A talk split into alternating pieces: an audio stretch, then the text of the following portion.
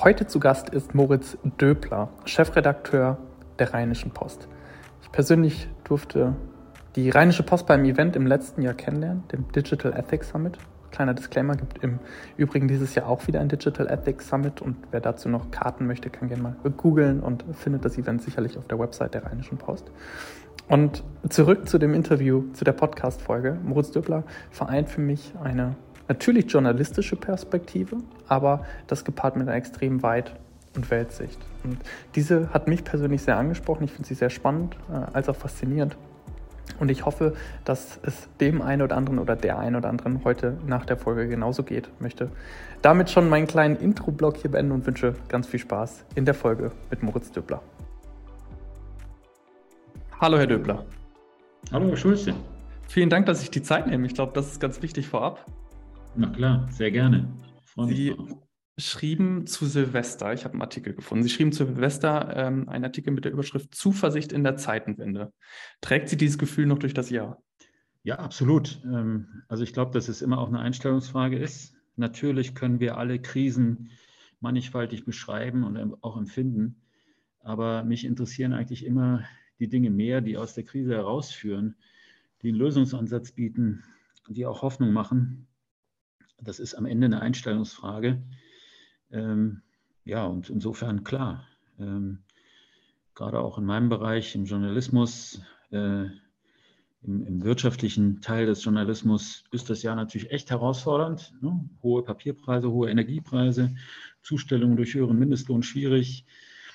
Gleichzeitig unsichere wirtschaftliche Lage, das ist alles wahr, aber da liegen natürlich auch Chancen, ne? äh, zum Beispiel für die digitale Transformation. Von daher äh, alles gut. Äh, alles gut, also Pragmatismus, Lösungsorientierung und Sie haben schon über Ihre Profession, äh, über das gesprochen, womit Sie sich täglich äh, beschäftigen, den Journalismus. Wir wollen heute ein wenig über Sie sprechen, Ihren Werdegang, Ihre Profession. Äh, Sie sind Chefredakteur der Rheinischen Post äh, und zu guter Letzt auch über, ja, äh, wie wir es jetzt schon anklingen lassen haben, über Ihre Sicht auf die Welt. Doch ich möchte ganz gerne vorne anfangen, weil ich eine zumindest äh, ja, einigermaßen Parallele gefunden habe. Sie sind in Detmold aufgewachsen. Ich bin in der Nähe aufgewachsen, Nähe Bielefeld. Äh, Sie studierten dann Betriebswirtschaftslehre und absolvierten in Hamburg Rinan eine Journalistenschule. Dann begann Ihre Karriere bei der Deutschen Presseagentur, zunächst auch in Hamburg, dann in München und bei Sondereinsätzen in Ruanda und Bosnien. Erste Frage als Ostwestfale. Was hat Sie getrieben, von hier wegzugehen, nach Hamburg zu gehen? Detmold kann doch auch schön sein. ja, schon. Ähm aber mich haben immer größere Städte interessiert. Ähm, mich hat die Welt immer sehr interessiert. Ich war als äh, knapp 16-Jähriger, bin ich für ein Jahr in die USA gegangen.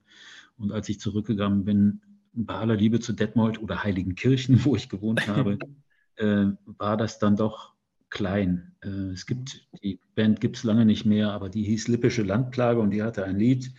Und da war, glaube ich, der Refrain, die beste Straße dieser Stadt führt aus ihr hinaus. Und so ein bisschen war das bei mir auch. ja, es, es, wurden dann nicht nur größere Städte, sondern äh, auch andere Länder. Wir haben gerade schon gesagt, Ruanda und Bosnien. Was hat Sie damals dazu getrieben, auch nochmal wirklich diesen Schritt dann äh, international zu gehen? Und vor allem, welche Erfahrungen haben Sie da mitgenommen? Weil ich die Zeiten, in denen Sie in beiden Ländern waren, doch als sehr prägend einschätzen würde. Also wir reden über, ähm, wir reden über den äh, Bosnienkrieg, über eine Epidemie, glaube ich, zu der Zeit waren Sie in, ähm, ja, äh, äh in Ruanda. Was hat das mit Ihnen gemacht? Was, wie war damals Ihr Gedanke über Ihre Station? Also zunächst mal, ich, äh, ich wollte, habe ich eben schon angedeutet, immer in der Welt rumkommen. Äh, das war letztlich auch das, was mich am Journalismus interessiert hat. Ich war viel in Amerika, äh, auch lange vor, äh, äh, bevor das losging mit dem Beruf. Ähm, ich habe äh, fast drei Jahre in den Niederlanden gelebt, in Rotterdam und Amsterdam. Ähm, also so das in die Welt rauszugehen, das war eigentlich immer das, was mich angetrieben hat. Und ich war zu jener Zeit sehr gerne Reporter und ähm, war damals in der Zentralredaktion von dpa in Hamburg, was jetzt nicht so spannend war, wie man sich den Beruf vorstellt. Und deswegen habe ich jede Chance ergriffen, äh, rauszugehen. Und die erste bot sich eben mit Ruanda. Da kam der damalige Auslandschef äh, und sagte, Herr Döbler, würden Sie für uns nach Goma fahren? Und mir sagte der Begriff nichts. Ich war gerade aus dem Urlaub wiedergekommen und habe einfach Ja gesagt. Äh, und Goma war der Grenzort zwischen Ruanda äh, und äh, dem heutigen Kongo, ähm, in den sich eine Million Menschen geflüchtet hatten und eine Cholera-Epidemie auszubrechen begann. Und ich bin am selben Tag zum Truppeninstitut und dann zum Flughafen und bin los. Ähm, eine Nacht in Amsterdam, eine Nacht in Nairobi und dann mittendrin.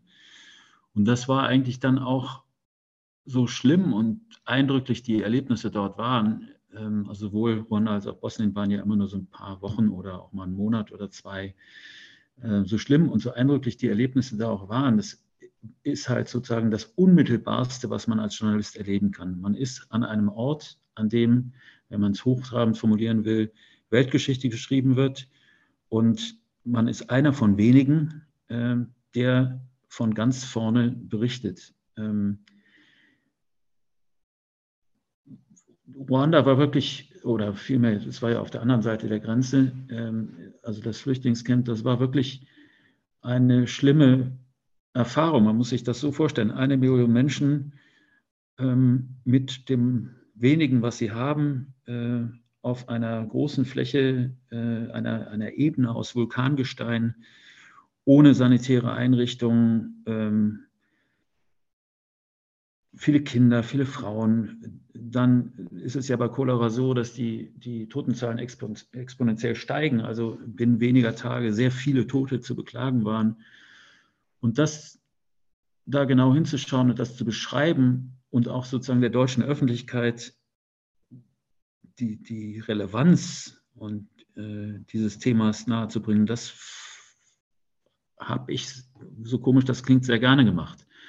Und auch in Sarajevo war das so, dass ähm, das war ja auch noch vor der Zeit des Internets. Also ähm, da gab es keinen Fax oder eine E-Mail von der NATO, sondern wenn man, wenn der NATO-Generalsekretär in der Stadt war, dann musste man halt gucken, dass man da ist, wo er ist und ihn was fragen und das dann aufschreiben. Also so ganz oldschool. Und mit etwas Glück hat er einem etwas gesagt, was die anderen noch nicht wussten. Und, so, und das, ist, das ist einfach so ein unmittelbarer, äh, äh, so, so etwas Unmittelbares, wie ich das nicht oft in meinem Berufsleben erlebt habe. Ne? Häufig sind Journalisten, erst recht heute, ja welche, die per Mail Anfrage stellen und dann was zurückbekommen, was sie mit Copy und Paste in einen Artikel heben. Das ist eine ganz andere Arbeit. Ne? Mhm. und das hat mich daran sehr gereizt. Äh, so. Würden Sie sagen, dieses Unmittelbare, das Sie zuletzt geschildert haben, prägt Sie bis heute in Ihrer journalistischen Arbeit? Oder kann ich das transferieren? Ich glaube schon. Ich glaube, dass ich ein Chefredakteur bin, der ein großes äh, Verständnis und auch äh, eine Leidenschaft für Reporter-Dasein hat, also für das Unmittelbare. Ich bin, finde sehr gut, wenn Leute rausgehen, mit anderen Menschen sprechen, äh, Dinge erleben und die aufschreiben. Insofern war die Pandemie auch ein bisschen schwierig, weil natürlich viel mehr aus dem Homeoffice gemacht wurde, als es guten Journalismus, guten Journalismus gut tut. Ne? Ähm, so, das heißt, ich glaube, dass man Dinge häufig erst versteht, wenn man selber irgendwo war oder mit echten Menschen spricht und eben nicht aus der Entfernung äh, äh, Dinge beurteilt. Mhm. Äh, von daher glaube ich schon, dass mich das geprägt hat ähm, und mir auch in meinem heutigen Job oder äh, Jobs echt hilft. Mhm. Verstanden. Dann äh, ging es weiter in ihrer Vita. Sie wechselt zu Reuters, äh, Online-Chef, dann später das Berliner Büro geleitet. Ich gehe jetzt einmal ganz kurz durch. Äh, dann mhm. zum Tagesspiegel, das Wirtschaftsressort verantwortet. Ähm, zuletzt dann auch Tagesspiegel 2013 zum Geschäfts- und Redakteur, verantwortlich für Konzepte, Kooperation und Entwicklung neuer Geschäftsfelder. Jetzt habe ich mich versucht zurückzuerinnern. 2013, ich glaube 2007 kam das erste iPhone. Ähm, was waren die Geschäftsfelder, über die Sie damals nachgedacht und gesprochen haben? War das schon dieser Mobil- Mobil- und Online-Trend? Waren das noch weitere? Wie war das? Also da muss man dazu sagen, ich bin bei Reuters Online-Chef Online geworden, kurz bevor die damalige Internetblase platzte. Also es gab einen gewissen Kater, was das Digitale angeht. Ne? ja. ähm, und auch die Geschäftsmodelle der Verlage, die sich aufs Digitale natürlich zunehmend orientierten, funktionierten aber noch nicht so gut, wie sie das heute tun. Und der Tagesspiegel, zu dem ich damals gewechselt bin, und zwar aus ganzem Herzen, war allerdings in einer wirtschaftlichen schwierigen Lage die ganze mhm. Zeit. Ähm, ist auch heute noch nicht rosig, aber damals war es echt äh, noch einen Tacken schwieriger. Und ich weiß, ich bin am äh, Adlon Hotel vorbeigegangen und da machte die Süddeutsche eine große Veranstaltung und auftraten der damalige Deutsche Bankchef Ackermann, der EZB-Chef Trichet und die Bundeskanzlerin. Und die Tickets äh, für die Menschen kosteten, die Besucher, das Publikum kosteten, glaube ich, 2000 Euro oder sowas. Und da habe ich gedacht, Mensch, das klingt ja irgendwie interessant. Wie müsste denn eigentlich eine Veranstaltung des Tagesspiegels aussehen, damit wir auch sowas machen können? Mhm. Also was müsste, müssten das für Themen sein? Also ich bin inhaltlich rangegangen, nicht sozusagen technologisch. Und das Erste, äh, ich habe gesagt, also es muss urban sein, es sollte was mit Zukunft zu tun haben und es sollte was mit äh, Politik zu tun haben, weil wir in der Hauptstadt sind. Und bin bei der Elektromobilität gelandet. Und das mhm. war der erste Kongress, den ich gestartet habe, den es bis heute zwar unter anderem Namen, aber bis heute gibt. Und so haben wir eine Reihe von Themen entwickelt, die sich dann auch zu veritablen Geschäftsfeldern ausgeweitet haben. Ich habe dann nicht mehr äh, journalistisch gearbeitet, aber eben diese Themen entwickelt. Und wir sind in fünf Jahren von einem Umsatz von 220.000 Euro auf 3,6 Millionen gekommen und haben damit einen höheren Umsatz gehabt als alle digitalen Aktivitäten des Tagesspiegels. Ne? Also mhm. es war schon, ähm, war für mich auch spannend. Ne? Äh, sozusagen die Hauptstadt als Bühne zu inszenieren für inhaltlich relevante, spannende Themen. Mhm. Gucken wir, es war vor zehn Jahren, 2013, jetzt sind wir in 2023. Wie haben sich Ihre Gedanken über die digitalen Geschäftsmodelle im Journalismus verändert? Was nehmen Sie heute wahr? Also ich glaube, der digitale Journalismus war lange und ist vielleicht auch noch in Teilen äh, getragen von Moden. Ja? Mhm. Also ich weiß, dass wir in Bremen, da kam die Apple Watch raus und dann waren alle ganz euphorisch, haben gesagt, ja, dafür müssen wir was anbieten. Und die Wahrheit ist, Nachrichten oder Journalismus auf der Apple Watch funktioniert eben überhaupt nicht. Ja? Mhm. So, ich glaube, wir haben ein sehr viel klareres Verständnis dafür, was geht und was nicht geht. Und ich glaube, dass wir am Ende und das, also man kann das als Ernüchterung beschreiben, man kann es aber auch als größere Klarheit beschreiben. Ich glaube, was uns gelingen muss, ist, dass wir die Nutzungssituationen erkennen, in dem ein bestimmter Kanal Sinn macht. Also bei der Zeitung ist es ja vergleichsweise einfach. Die Nutzungssituation ist am Frühstückstisch, mhm. in aller Regel. Aber was ist die Nutzungssituation für einen Newsletter, für einen Podcast? Wo machen die Menschen das und was sind dann ihre Bedürfnisse? Und ich glaube, diesen Blick ähm, der ist sehr viel klarer in den letzten zehn Jahren geworden. Also dass es darum geht, nicht darum geht, jeden technologischen Trend mitzumachen, sondern zu überlegen, in welcher Nutzungssituation ist welcher Inhalt und auch welches Produkt äh, sinnvoll. Das ist das eine, ähm, was ich extrem spannend finde. Und das andere ist, dass wir sehr viel ergebnisorientierter sind. Also ähm, die Dinge müssen schon funktionieren. Äh, weil sonst brauchen wir sie nicht machen. Und wenn wir zum Beispiel bei der Rheinischen Post Podcasts haben oder einen TikTok-Kanal, dann ist das kein Selbstzweck, sondern es muss einen Sinn machen. Mhm. Mhm. Vielen, ähm, also das ist meine äußere Wahrnehmung, ähm, äh, Unternehmen in der Branche fällt es schwer, diese, diesen Wert ihrer Arbeit, ihr Produkt dann zu einem Geschäftsmodell, zu einem bezahlten Produkt zu transformieren. Also was man häufig sieht, sind, sind die monatlichen Mitgliedschaften, kennt man aus dem Softwarebereich oder aus diesem Abo-Geschäft. Ähm, ich glaube, viele andere, andere Geschäftsmodelle habe ich in dem Bereich klar neben Werbung jetzt noch nicht so richtig gesehen. Ähm, sind wir da schon an dem Punkt, dass Sie sagen würden, das sind die richtigen Geschäftsmodelle? Ähm, müssen wir da nochmal tiefer drüber nachdenken? Oder woher kommen die Schwierigkeiten in der Branche, das auch dann Gebühren zu monetarisieren? Also ich finde, das mit der Monetarisierung klappt inzwischen ganz gut und immer besser. Ähm, also wir werden in vier bis fünf Jahren etwa so viele digitale, digit, zahlende Digitalabonnenten haben, wie wir zahlende Printabonnenten haben. So, das Ach, ist schon mal, erste, schon mal, der erste, Wendepunkt. Und der zweite Wendepunkt, der ein paar Jahre dahinter liegen wird, ist, dass wir mit dem Digitalen mehr Umsatz erzielen als mit dem Printgeschäft. Ähm, es gibt Beispiele dafür, äh, New York Times, Boston Globe und so, die sind schon an diesem Punkt. Wir sind eben etwas hinten dran, aber als Rheinische Post für Deutschland, glaube ich, relativ weit vorne, was das angeht. Ähm, es gibt ja eigentlich nur drei Möglichkeiten, wie Menschen für Inhalte, also wie, wie man Inhalte refinanziert. Das eine ist das klassische Abo-Modell. Und ich glaube, für wertvolle Inhalte wird das auch das Modell der Wahl sein. Dort, nur dort kann anspruchsvoller Journalismus funktionieren. Und es hat auch einen gewissen Wert und Sinn, dass die Menschen, die es lesen oder sonst wie aufnehmen, es auch bezahlen. Ja, das ist ja keine ungewöhnliche Idee. So. Das zweite ist der Einzelverkauf das sehe ich ehrlich gesagt eher nicht. Mhm. Ähm, und das Dritte ist, ähm, dass man, äh, also das ist sozusagen, der Leser zahlt, da sehe ich eher das Abo-Modell und nicht den Einzelverkauf. Mhm. Die zweite Erlössparte ist, wie auch immer man es nennen will, das Anzeigengeschäft, also das Unternehmen dafür zahlen, im Umfeld von redaktionellen Inhalten äh, wahrgenommen zu werden. Da scheint mir, das ist eher auf dem Rückzug.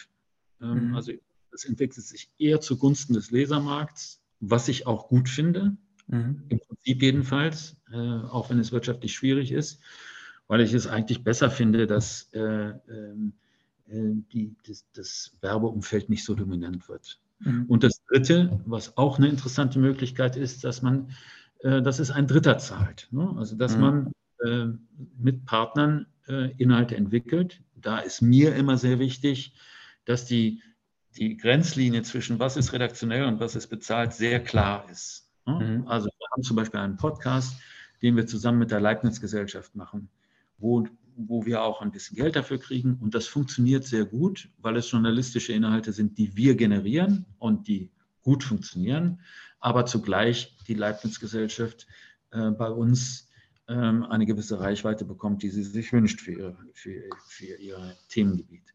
So, mhm. das sind sicher auch Modelle, die, die interessant sind. Ähm, aber wie gesagt, da muss immer sehr klar sein, was ist das jetzt? Ist das eine Kundenbeziehung? Ist das eine Partnerschaft? Äh, so. Mhm. Ich war überrascht, als ich äh, mir die Zahlen angeguckt habe, die, wie groß die Rheinische Post doch, doch in Summe ist. Ich hoffe, ich gebe jetzt Zahlen, die ich gefunden habe, richtig wieder. Äh, knapp 3000 Mitarbeitende und über 600 Millionen Euro Umsatz. Sind das die Zahlen? Passen die? So ungefähr. Wir haben ungefähr eine halbe Milliarde. Wir haben ein paar Sachen verkauft. Äh, mhm. Dann sinkt ja der Umsatz, aber die Größenordnung ist richtig. Das heißt, neben der Transformation des Geschäftsmodells ist es ja auch insbesondere eine kulturelle Transformation. Ich habe äh, auch, als ich die reine, Rheinische Post gegoogelt habe, waren, glaube ich, sehr, sehr viele Meldungen darüber, wie sie auch vor allem ähm, Personen, äh, ich sag mal, Neueinstellungen, Personen, das richtig ordnen, um, ich schätze mal, für die Zukunft besser gewappnet zu sein. Wie ist der Blick auf die kulturelle Transformation im Zuge dieses, dieses Online-Shifts? Ja, es ist nicht so leicht zu sagen. Ne? Ähm, mhm. Also grundsätzlich ist es so, das Zeitungspublikum ist etwas älter als das E-Paper-Publikum und das äh, Online-Publikum und das E-Paper-Publikum ist etwas älter als das äh, äh, Publikum, was wir auf der äh, Website ansprechen. Und dann gibt es einige Kanäle, die deutlich jünger sind, also zum Beispiel TikTok. Ähm, so, das heißt, diese Spannbreite decken wir ab. Ähm, mein Eindruck ist, dass die Grenzlinien nicht ganz so scharf sind, wie man vermuten könnte, wenn man über, wenn man sagt, es ist ein kultureller Shift, mhm. weil am Ende guter Journalismus immer noch guter Journalismus ist. Ne? Also, mhm. ähm, aber es ändert natürlich ein bisschen was bei der Wahrnehmung der Themen. Ich glaube insgesamt, dass wir dahin kommen müssen, dass wir uns von der klassischen Denke, die im Journalismus und in alten Zeitungshäusern sehr ausgeprägt ist, nämlich dem Ressortdenken, Politik, mhm. Wirtschaft, Sport, Kultur, mhm. dass wir uns davon ein bisschen lösen müssen, weil die Gehirne der Menschen und erst recht der jüngeren Menschen sind nicht in Politik, Wirtschaft, Kultur und Sport unterteilt, sondern da ist ein großes Kapitel Liebe, Partnerschaft, Sexualität. Das mhm. findet in der klassischen Ressortstruktur ja gar nicht statt mhm. oder höchstens am Rande. Das heißt, ich glaube, wir müssen sehr viel klüger sortieren, welche Themen wir wirklich ernst nehmen und wo wir besonders glaubwürdig sein wollen, also was sozusagen der Fokus ist, in welchen Themenfeldern. Und wir müssen, und das ist auch stärker als früher, das ist vielleicht noch der größte kulturelle Shift, wir müssen viel stärker als im alten Journalismus, sage ich mal in Anführungszeichen, müssen viel stärker aus der Perspektive derer, die das lesen, äh, äh, denken. Mhm. Ähm, das ist nicht leicht. Ja, wenn man zum Beispiel auf eine Pressekonferenz mit einem Ministerpräsidenten geht und der erzählt einem viele Dinge, dann den Shift zu machen und zu sagen, was davon ist eigentlich wirklich interessant. Mhm. Ne? Und das ist häufig etwas anderes, als was der Ministerpräsident als interessant dargestellt hat. Ja? Und deswegen steckt da eine intellektuelle Leistung dahinter, ähm, die gar nicht so leicht ist. Mhm. Also so würde ich es, glaube ich, formulieren. Ich glaube, dass am Ende ähm, das der größte Unterschied ist in der Art, wie wir heute an den Journalismus herangehen. Mhm. Sie haben äh, eben gesagt, guter Journalismus. Ich würde diesen Thema gerne aufgreifen und fragen, wird dieser noch gewürdigt ähm, in einer Zeit, die durch Social Media geprägt ist, in der jeder ein Creator äh, sein kann. Was ist die Definition von gutem Journalismus heute aus Ihrer Sicht? Also ich glaube, dass sich am journalistischen Handwerk, was die Grundsätze angeht, nicht so viel geändert hat. Mhm. Ähm, also das heißt, man äh, transportiert nicht Gerüchte, sondern recherchiert Quellen und man behauptet nichts, was man nicht wirklich weiß, was in der Regel voraussetzt, dass man zwei Quellen braucht und nicht eine. Ähm, man versucht, äh, sich nicht von Pressesprechern oder anderen, äh, die einem etwas aufdrängen wollen, äh, hinter die Fichte führen zu lassen. Ähm, das sind sicher so wichtige Grundsätze, die sich auch überhaupt nicht, ähm, die überhaupt nicht an Wert verloren haben. Mhm. Es macht eben, wenn man über die Ukraine berichtet, um ein Beispiel zu nennen, dann ist natürlich der Augenzeugenbericht eines, Augenzeug, Augenzeugenbericht eines Menschen, der auf Instagram ein Video hochlädt, eine relevante Information. Ja? Mhm. Aber das ist noch kein Journalismus oder jedenfalls ist das nicht der ganze Journalismus, ähm, mhm. weil die Perspektive ja weiter sein muss und ähm, weil häufig auch interessanter ist, was sozusagen hinter dem Offensichtlichen eigentlich relevant ist. Ähm, mhm. Also von daher glaube ich, dass das am Ende auch aus der Perspektive der User nicht die Konkurrenz ist. Wir haben das in der Pandemie erlebt. Ähm, die Zeitung, Zeitungsauflage schrumpft ja, aber sie ist in der Zeit der Pandemie, bei uns jedenfalls, nur halb so stark geschrumpft wie vorher. Okay. Wir haben einen enormen Schub im Digitalen gehabt. Das heißt, in der Krisenzeit, wo die Menschen genau wissen wollten, was jetzt eigentlich gilt und was jetzt eigentlich ist und was gefährlich ist und was nicht gefährlich ist und wie das sich in ihrer eigenen Gemeinde eigentlich darstellt, da war klar, dass die zu uns kommen und eben nicht zu einem äh, Creator. Mhm.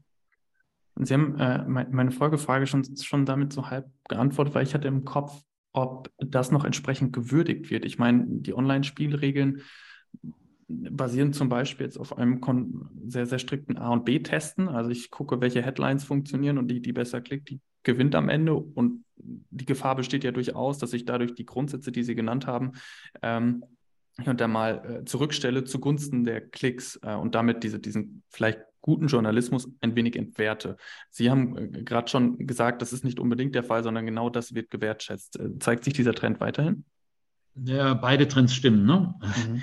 Also wenn Sie Reichweite erzielen wollen, dann kommen Sie nicht darum herum, äh, äh, Dinge ähm, so darzustellen, dass sie eben geklickt werden. Und mhm. dazu gehört äh, ein super Teaser, eine starke Überschrift, vielleicht auch manchmal einen Tick zu weit gedreht. Dazu gehört viel vom Boulevard. Ähm, Dazu gehören äh, Schla Schlagworte, die Leute reizen, äh, das anzuschauen. Und das hat auch seine Berechtigung. Aber ich habe deswegen ja auch schon am Anfang gesagt, ich glaube an das Abo-Modell, weil ich glaube, mhm. dass ähm, substanzieller, hintergründiger Journalismus, der Relevanz hat äh, für Menschen, dass der eben auch nach diesen Gesetzmäßigkeiten äh, der Reichweite nicht nur funktioniert. Ne? Mhm. Also ähm, wir messen ja auch nicht nur Reichweite, absolute Reichweite und Conversions, sozusagen die beiden härtesten Faktoren, sondern wir messen auch, wie sich loyale Nutzer bei uns bewegen. Und manchmal sind die Dinge, die loyale Nutzer, also die immer wieder kommen, äh, lesen, auch ein bisschen anders als die Dinge, die Reichweitenmenschen äh, äh, nutzen. Und ich würde mich eher an den loyalen Nutzerinnen und Nutzern orientieren, also die regelmäßig wiederkommen, weil ich brauche dauerhafte Loyalität. Ich brauche nicht sozusagen die eine Bilderstrecke, oder ich brauche sie nicht so viel, die eine Bilderstrecke, die die Leute begeistert, aber ansonsten finden sie die Rheinische Post doof. Also was soll ich mit denen machen? Mhm. Mhm. mhm. Ein, äh, eine Meldung, die, ich glaube, genau im letzten Jahr für Aufsehen äh, gesorgt hat, war Elon Musk und die Twitter-Übernahme, ähm, die ja auch durchaus Bedenken geschürt hat, inwiefern ähm, sich, ich sag mal, Nachrichten weltweit verbreiten und was passiert, wenn eine Person doch sehr zentralisiert jetzt so ein Unternehmen steuert, das so eine Macht hat. Ähm, wie blicken Sie auf die Übernahme? Also nach allem, was ich auf Twitter sehe, hat sich eigentlich jedenfalls aus meiner Perspektive hier in Deutschland äh, nichts verändert. Mhm. Ich sehe es immer noch als ein relevantes Medium an. Ähm, es hat keinen ganz anderen Ton bekommen. Äh, die meisten sind dann doch geblieben. Äh, nur wenige sind zu Mastodon oder anderen gegangen oder haben sich komplett zurückgezogen. Und es gibt halt viele Quellen auf Twitter, ähm, denen ich gerne folge und ähm, wo ich auch relevante Informationen kriege. Also von daher ist, es, ist die Übernahme durch Elon Musk jetzt nicht so zentral für mich. Aber was es natürlich zeigt, ist, dass Milliardäre von einem Schlage Musks sich Medienimperien kaufen können und die auch inhaltlich bestimmen wollen. Mhm. Das allerdings ist nicht neu. Also das hat es in der Geschichte immer wieder gegeben, auch mit Zeitungsimperien. Ja. Ähm, was neu ist, ist, glaube ich, eher die Geschwindigkeit, in der sich das bewegt. Mhm. Sie haben äh, eben, um jetzt im Social-Media-Bereich zu bleiben, äh, gesagt, Sie sind auch auf TikTok unterwegs. Intention Reichweitengewinnung, Intention äh, Monetarisierung. Ähm, was bewegt Sie, dorthin zu gehen? Also Monetarisierung funktioniert nicht so gut. Wir sind zwar eines der wenigen äh, Häuser, die im Prinzip äh, auch Werbung auf TikTok äh, für TikTok akquirieren könnten, weil wir einer der ersten waren, die da am Start waren als Medienhaus. Aber das hat noch nicht die, die Relevanz ähm, im, im Vermarktungsbereich für uns.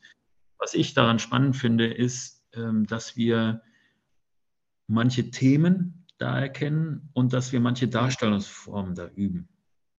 Also wir sehen ja zum Beispiel bei Facebook, dass die, sich die Nutzung sehr stark Richtung Video verändert.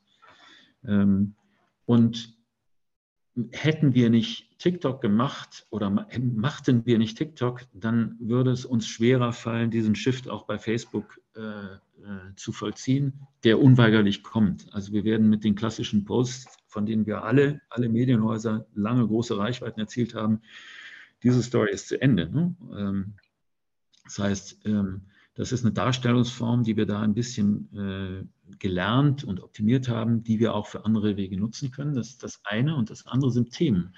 Wir haben in der Pandemie zum Beispiel bei TikTok einen durchschlagenden Erfolg gehabt mit der Frage, ähm, was eigentlich Schwangere ähm, bei, bei Corona beachten müssen ein Thema, was wir nicht auf dem Zettel gehabt hätten. Aber ganz offensichtlich war es so, dass in der Pandemie insbesondere junge Frauen stärker über das Kinderkriegen und Familie nachgedacht haben. Vielleicht auch, weil man nicht raus konnte, whatever.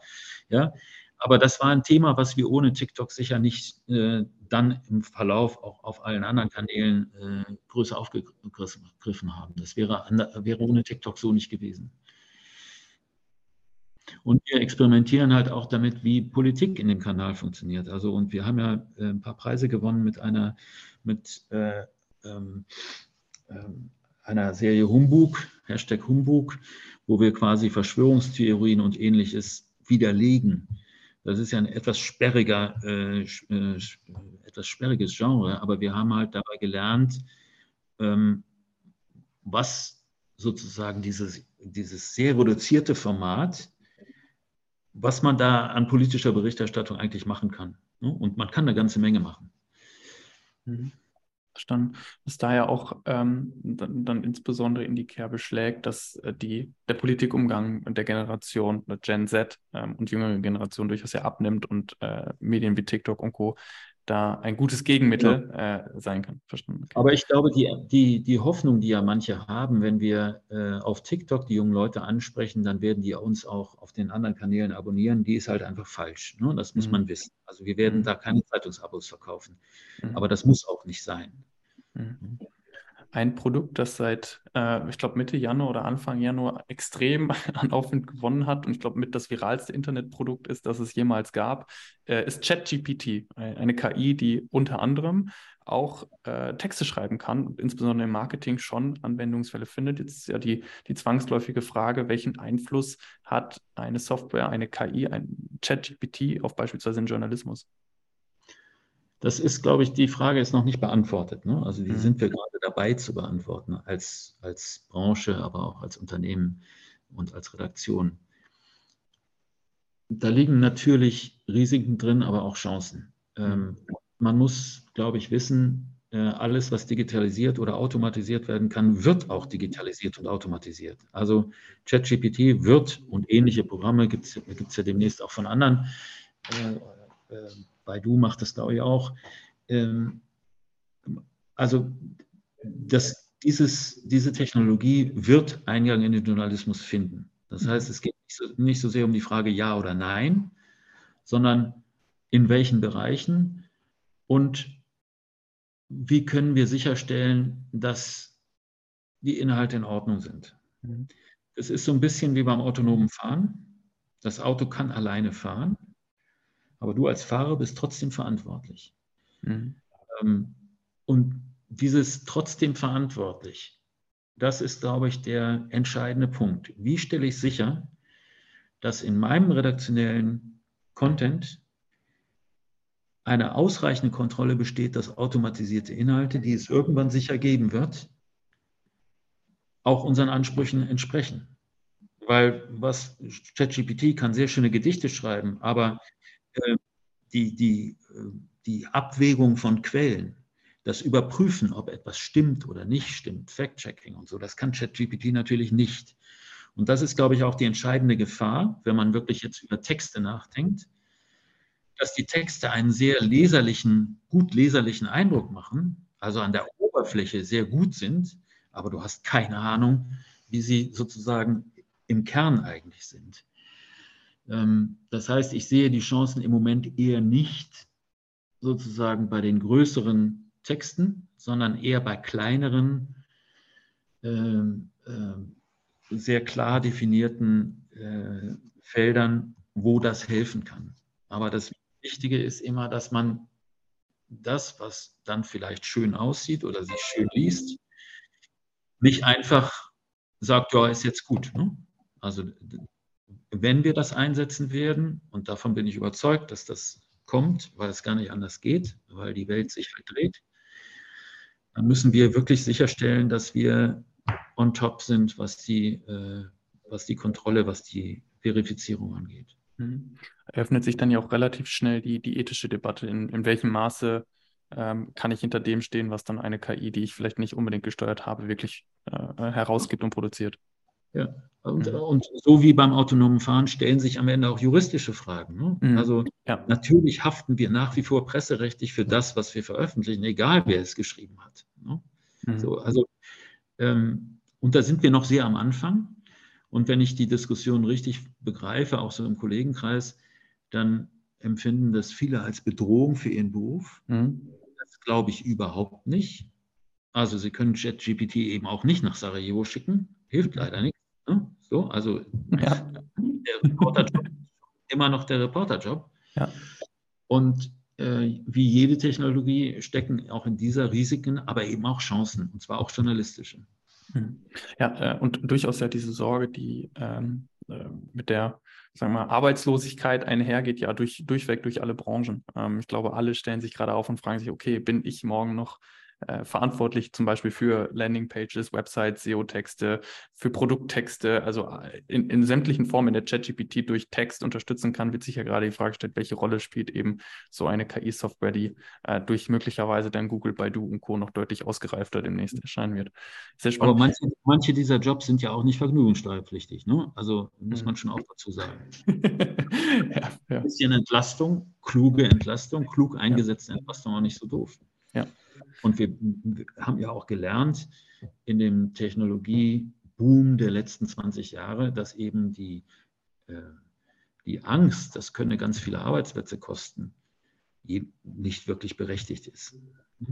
Mhm. Ich glaube, der äh, CEO von Stepstone hat äh, tatsächlich auch ein Buch mit dem Titel Arbeiterlosigkeit geschrieben. Also äh, aus dem Blicke vielleicht sogar ein Geschenk für die Erhaltung der Wirtschaftskraft in, in Deutschland und natürlich auch dann darüber hinaus Europa und der Welt. Klar, aber wir leben, also wenn ich das noch sagen darf, wir Gerne. leben, Häuser wie unseres ne, ähm, und auch andere Häuser leben von der Glaubwürdigkeit ihrer Marken. Mhm. Ja? Das ist das, was wir monetarisieren. Wir monetarisieren nicht TikTok, wir monetarisieren nicht Zeitungspapier, sondern wir monetarisieren auf verschiedenen Wegen die Glaubwürdigkeit unserer Marke. Die Leute müssen mhm. das Gefühl haben, dass wenn sie zu uns bekommen, wenn sie zu uns kommen, substanzielle, hintergründige, relevante Sachen äh, angeboten bekommen. Und wenn ich das unterminiere, mhm. dann verliert die Glaub Marke die Glaubwürdigkeit und dann ist das nicht gut. Ne? Mhm. Das heißt, wir müssen sicherstellen, dass unsere Glaubwürdigkeit, auch wenn wir diese Technologie einsetzen, nicht leidet. Ja, äh, ich möchte auf den dritten Punkt äh, eingehen und ihren, den letzten Schritt in Ihrem Werdegang. Sie sind zum, zum Weserkurier gegangen und haben ähm, dann angekündigt, zur Rheinischen Post zu gehen. Seit 01.01.2020 sind Sie dort Chefredakteur. Ähm, das war zwei Monate vor dem ersten Lockdown, ähm, wenn ich mich recht entsinne. Das müsste März gewesen sein. Jetzt sind wir im Februar 2023. Mit welchem, mit welchem Gefühl blicken Sie auf die ersten oder die drei Jahre als Chefredakteur bei der Rheinischen Post zurück? Also die größte Herausforderung haben Sie angesprochen. Ähm, ich habe am 1.1. angefangen und am 28. oder ich glaube, es war der 29., weil, weil es den gab in dem Jahr, bin ich ganz sicher. Aber jedenfalls am letzten Februartag habe ich den größten Teil der Redaktion ins Homeoffice geschickt. Ja, das war relativ früh, weil wir einen Kollegen hatten, der in Heinsberg gewesen war äh, und mit einer großen Erkältung zurückkam und wir das Gefühl hatten, hey, der hat vielleicht Corona, hm, nicht so gut. So, und das hat, die, die Corona-Zeit hat es mir einerseits erschwert, Düsseldorf kennenzulernen, wo ich jetzt lebe, war natürlich alles super. Ja, also so, als ich in Bremen angefangen habe, das erste Jahr war ich fast jeden Abend unterwegs, um irgendwelche Leute kennenzulernen. Das fiel also flach. So, erster Punkt. Zweiter Punkt. Natürlich bringt ein Chefredakteur, wenn er neu anfängt, auch Ideen mit, was er anders machen möchte. Und das war in diesem Fall relativ aufwendig, weil wir quasi alle Strukturen, alle Workflows, alle Abläufe angeschaut haben und auch umgebaut haben, gemeinsam, aber eben in Videocalls. Ja? Also das ähm, war ein ziemlicher Ritt. Ich bin äh, wirklich stolz, äh, wie wir als Team durch diese Pandemie gekommen sind und was wir alles geschafft haben, äh, in, dem, in unserer Redaktion äh, stringenter zu organisieren. Und wir haben wirklich herausragende digitale Erfolge gehabt in diesen gut drei Jahren jetzt. Also ähm, insofern blicke ich mit, mit Freude und Stolz und Dankbarkeit auf diese drei Jahre und entdecke jetzt auch zunehmend das echte Ja, was ja durchaus auch nicht verkehrt ist. Ich will da noch mal einmal gerade ähm, ja. Äh, und vielleicht auch, ich, ich will jetzt nicht Bremen abwerten, aber ich würde mal sagen, die öffentliche Meinung tendiert eher zu Düsseldorf äh, als Bremen im, im, äh, als Ort, als Stadt. Ähm, ich möchte noch auf eine Facette eingehen, die Sie kurz genannt haben, direkt ins Homeoffice geschickt. Wie regeln Sie das heute? Weil ich wahrnehme, dass in vielen Unternehmen darüber noch eine sehr große Debatte herrscht. Also wir haben das recht klar geregelt. Ähm, unser Interesse oder auch mein Interesse war, die guten Dinge der alten Zeit und die guten Dinge des Homeoffice beide zu leben. So, mhm. was ist gut am Homeoffice? Ähm, die Leute haben ein bisschen mehr Freiraum, man kann zwischendurch sich auch mal um sein Baby kümmern oder was essen oder so. Ähm, und man kann auch häufig konzentrierter arbeiten. Ähm, die Effizienz leidet nicht wirklich, aber was natürlich leidet, sehr sogar, ist Kommunikation und vor allen Dingen Kreativität. Also die mhm. genialsten Ideen entstehen in einer Redaktion, wenn zwei Menschen, die eigentlich nichts miteinander zu tun haben, auf dem Weg zur Kaffeemaschine eine brillante Idee haben. Mhm. Und dann sagt er, boah, habe ich noch gar nicht drüber nachgedacht. Und der andere sagt, oder die andere sagt, ja, geil, mache ich. Ja, so das sind die Prozesse, die gefehlt haben. Und deswegen haben wir uns entschieden, auch gemeinsam in, der, in großer Runde, dass wir montags und mittwochs immer alle da sind. Mhm. Und das war mir auch wichtig, dass wir nicht sozusagen das sukzessive machen oder einen Standort so und einen so, so, so, sondern dass man sagt, an Montagen und Mittwoch sind wir alle da. Weil ich will ja gerade, dass die Leute ressort- und standortübergreifend miteinander im Gespräch sind. Mhm. Und anderen drei normalen Werktage muss jedes Team für sich selbst organisieren, also überlegen, was sie wollen. Manche sind etwas mehr in der Präsenz, manche etwas mehr im Homeoffice. Aber klar ist für alle Montags und Mittwochs ist mhm. Präsenz Eins, zwei äh, Themen, die, die aktuell die Welt beschäftigen äh, oder uns als Gesellschaft beschäftigen, interessieren mich noch. Das eine wäre eine ich sag mal, aufkommende Debatte über den Wirtschaftsstandort Deutschland. Wir reden über Energiepreise, die Energiekrise. Wir reden äh, zum Beispiel über das Beispiel von ähm, BioNTech, die ja durchaus damit liebäugeln, gewisse Teile ihrer Forschung in der von Cambridge zu machen. Hm, viele sehen das als Indiz dafür, dass Deutschland abgehängt wird. Zumindest wurde es so in, in einigen äh, stilisiert. Wie, wie stehen Sie dazu? Wie nehmen Sie den Wirtschaftsstandort Deutschland mit Blick auf dieses Stichwort der Deindustrialisierung wahr? Also ich glaube, BioNTech ist nochmal ein Sonderthema. Da spielt offenbar auch eine Rolle, äh, dass die Forschungsmöglichkeiten in Großbritannien einfach besser sind als sozusagen in Mainz. Ähm, und dass es eben auch ein globales Unternehmen ist. Ich glaube, das BioNTech muss man nicht überbewerten. Aber was, was schon richtig ist, ist, dass die klassische Industrie, also Stahl zum Beispiel ja, und Chemie und so Sachen, die letztlich das Wirtschaftswunder von Deutschland ermöglicht haben, die jetzt in eine schwierige Zeit kommen. Da ist zum einen die hohen Energiekosten, die der Staat ja nicht unbegrenzt abfedern kann und systemisch bedingt sind. Wir haben eben keine eigenen Energievorkommen und wir machen auch kein Fracking, wie die USA das machen. Und die USA sind gerade recht erfolgreich darin, äh, Unternehmen auch äh, zu sich zu holen. Ähm, also industrielle Produktion in Deutschland wird, ist jetzt teuer und wird tendenziell teurer als an anderen Standorten sein. Ja? Und es ist ja auch nicht so, dass wir von heute, äh, von einem Tag auf den anderen in der Lage sind, äh, die erneuerbaren Energien in dem Maße aufzubauen, wie, wie es nötig wäre. Das heißt, die, die, die Unternehmen, die hier in Deutschland produzieren, haben mit höheren Kosten zu tun auf der Energieseite und sie haben auch mit höheren Kosten auf der Personalseite zu tun. Der Mindestlohn ist gerade deutlich erhöht worden, aber auch in anderen Bereichen gilt das. So, unser, unser Modell war immer, ähm, wir sind in den Arbeitskosten vielleicht höher als andere, aber wir haben billige Energie und hohe Technologie. Kanzler hat es früher immer genannt, wir müssen um so viel besser sein, wie wir teurer sind. Und das wird sehr, sehr schwer. Zumal wir im Hightech-Bereich total abgehängt sind. Ja, also die großen Namen in der IT- und Hightech-Welt sind ja nicht bei uns, sondern in den USA und eben auch zunehmend in China. Und da den, das hinzukriegen, dass die Deindustrialisierung, die ich, die ich sehe und die sich un, unweigerlich aus meiner Sicht verstärken wird, ähm, das so hinzukriegen, dass trotzdem der Wohlstand in Deutschland nicht signifikant sinkt, das ist, glaube ich, die große Preisfrage der nächsten fünf bis zehn Jahre. Mhm. Ein Thema, das auch immer stärker mit reinspielt, ist äh, das Thema der Nachhaltigkeit, Ökologie. Ein jüngstes Beispiel des Lieferketten-Sorgfaltspflichtengesetz, ein sehr schönes Wort, tritt ab 1.1.23 in Kraft und fordert Unternehmen dazu auf, ähm, die Praktiken in ihrer Lieferkette offenzulegen.